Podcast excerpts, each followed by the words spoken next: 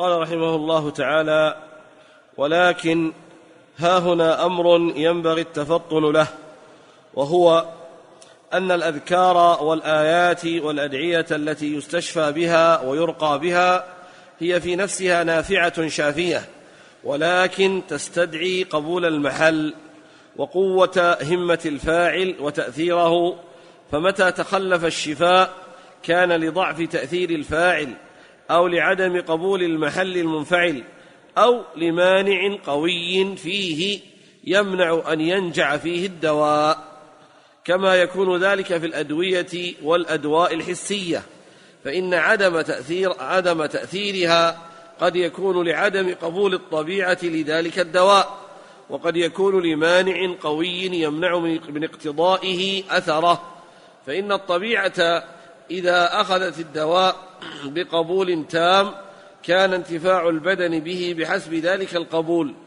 وكذلك القلب إذا أخذ الرقى والتعاويذ بقبول تام وكان للراقي نفس فعالة وهمة مؤثرة أثر في إزالة الداء. وكذلك الدعاء. فإنه من أقوى الأسباب في دفع المكروه وحصول المطلوب. ولكن قد يتخلف عنه أثره إما لضعف في نفسه بأن يكون دعاء لا يحبه الله لما فيه من العدوان وإما لضعف القلب وعدم إقباله على الله وجمعيته عليه وقت الدعاء. فيكون بمنزلة القوس الرخو بمنزلة القوس الرخو جدا. فإن السهم يخرج منه خروجا ضعيفا وإما لحصول المانع من الإجابة من أكل الحرام والظلم ورين الذنوب على القلوب واستيلاء الغفلة والشهوة واللهو وغلبتها عليها. كما في مستدرك الحاكم من حديث أبي هريرة عن النبي صلى الله عليه وسلم قال ادعوا الله وأنتم موقنون بالإجابة واعلموا أن الله لا يقبل دعاء من قلب غافل له فهذا دواء نافع مزيل للداء ولكن غفلة القلب عن عن الله تبطل قوته وكذلك أكل الحرام يبطل قوته ويضعفها.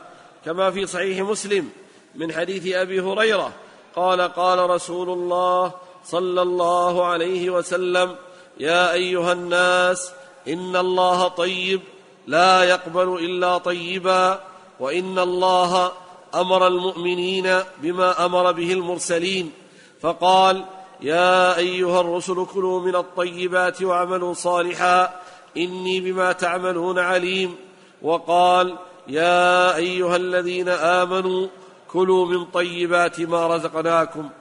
ثم ذكر الرجل يطيل السفر أشعث أغبر يمد يديه إلى السماء يا ربي يا ربي ومطعمه حرام ومشربه حرام وملبسه حرام وغذي بالحرام فانى يستجاب لذلك.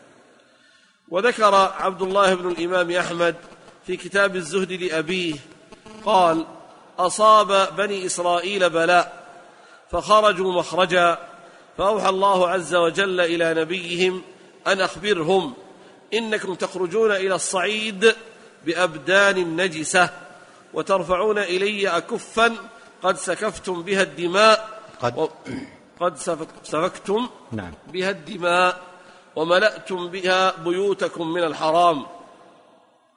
الآن حين اشتد غضبي عليكم ولن تزدادوا مني إلا بعدا. وقال أبو ذر يكفي من الدعاء مع البر ما يكفي الطعام من الملح. هذا كلام للإمام القيم وتقرير نافع جدا في هذا الباب. لما ذكر الاستشفاء بالفاتحة وعظم نفعه قد يقول بعض الناس إنه رقى نفسه بالفاتحة أو رقي بها وأيضا بغيرها فلم يحصل فلم يحصل شفاء وبعض الناس وللأسف عندما يعرض عليه الرقية بالفاتحة يقول نجرب. الذي يقول نجرب هذا ما عنده يقين. الذي يقول نجرب ما عنده يقين. والشفاء مع اليقين مع الثقة بالله سبحانه وتعالى. ادعوا الله وأنتم موقنون بالإجابة.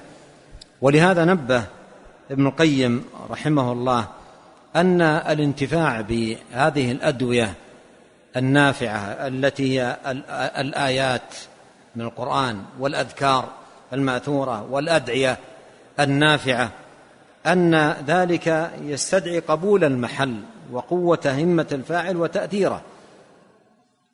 أما هي في نفسها فهي شفاء قطعا ويقينا لكن إن تخلف الشفاء فهذا يرجع إلى هذا المعنى الذي ذكره رحمه الله تعالى.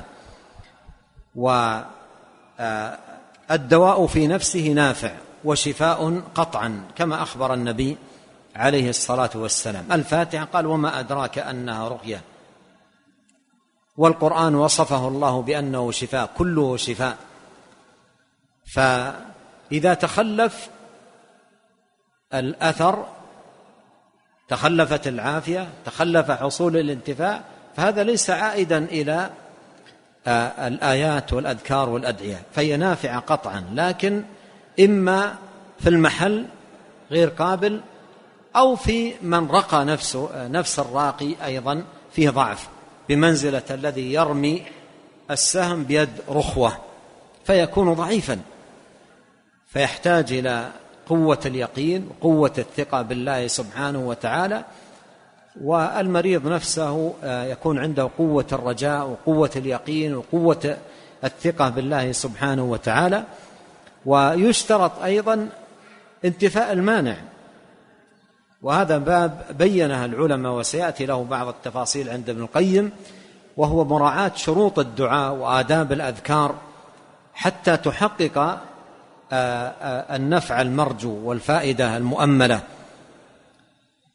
ولهذا ذكر آه، ابن القيم رحمه الله هنا حديث النبي صلى الله عليه وسلم ادعوا الله وأنتم موقنون بالإجابة واعلموا أن الله لا يقبل دعاء من قلب غافل له. فهذا دواء نافع مزيل للداء لكن غفلة القلب عن الله تبطله ومثل ذلك أكل الحرام. ولهذا قال النبي صلى الله عليه وسلم فأنا يستجاب آه، لذلك.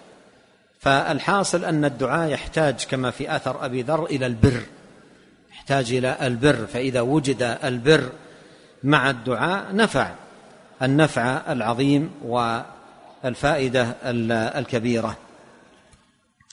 ونسأل الله الكريم رب العرش العظيم بأسماء الحسنى وصفاته العليا أن ينفعنا أجمعين بما علمنا وأن يزيدنا علما وتوفيقا وأن يصلح لنا شأننا كله وألا يكلنا إلى أنفسنا طرفة عين وأن يهدينا إليه صراطا مستقيما وأن يغفر لنا ولوالدينا ولمشايخنا ولولاة أمرنا وللمسلمين والمسلمات والمؤمنين والمؤمنات الأحياء منهم والأموات. اللهم آت نفوسنا تقواها وزكها أنت خير من زكاها أنت وليها ومولاها اللهم إنا نسألك الهدى والتقى والعفة والغنى. اللهم اقسم لنا من خشيتك ما يحول بيننا وبين معاصيك ومن طاعتك ما تبلغنا به جنتك ومن اليقين ما تهون به علينا مصائب الدنيا. اللهم متعنا بأسماعنا وأبصارنا وقوتنا ما أحييتنا واجعله الوارث منا واجعل ثأرنا على من ظلمنا وانصرنا على من عادانا ولا تجعل مصيبتنا في ديننا ولا تجعل الدنيا أكبر همنا ولا مبلغ علمنا ولا تسلط علينا من لا يرحمنا. سبحانك اللهم وبحمدك أشهد أن لا إله إلا أنت أستغفرك وأتوب إليك. اللهم صل وسلم على عبدك ورسولك نبينا محمد وآله وصحبه أجمعين. جزاكم الله خيرا.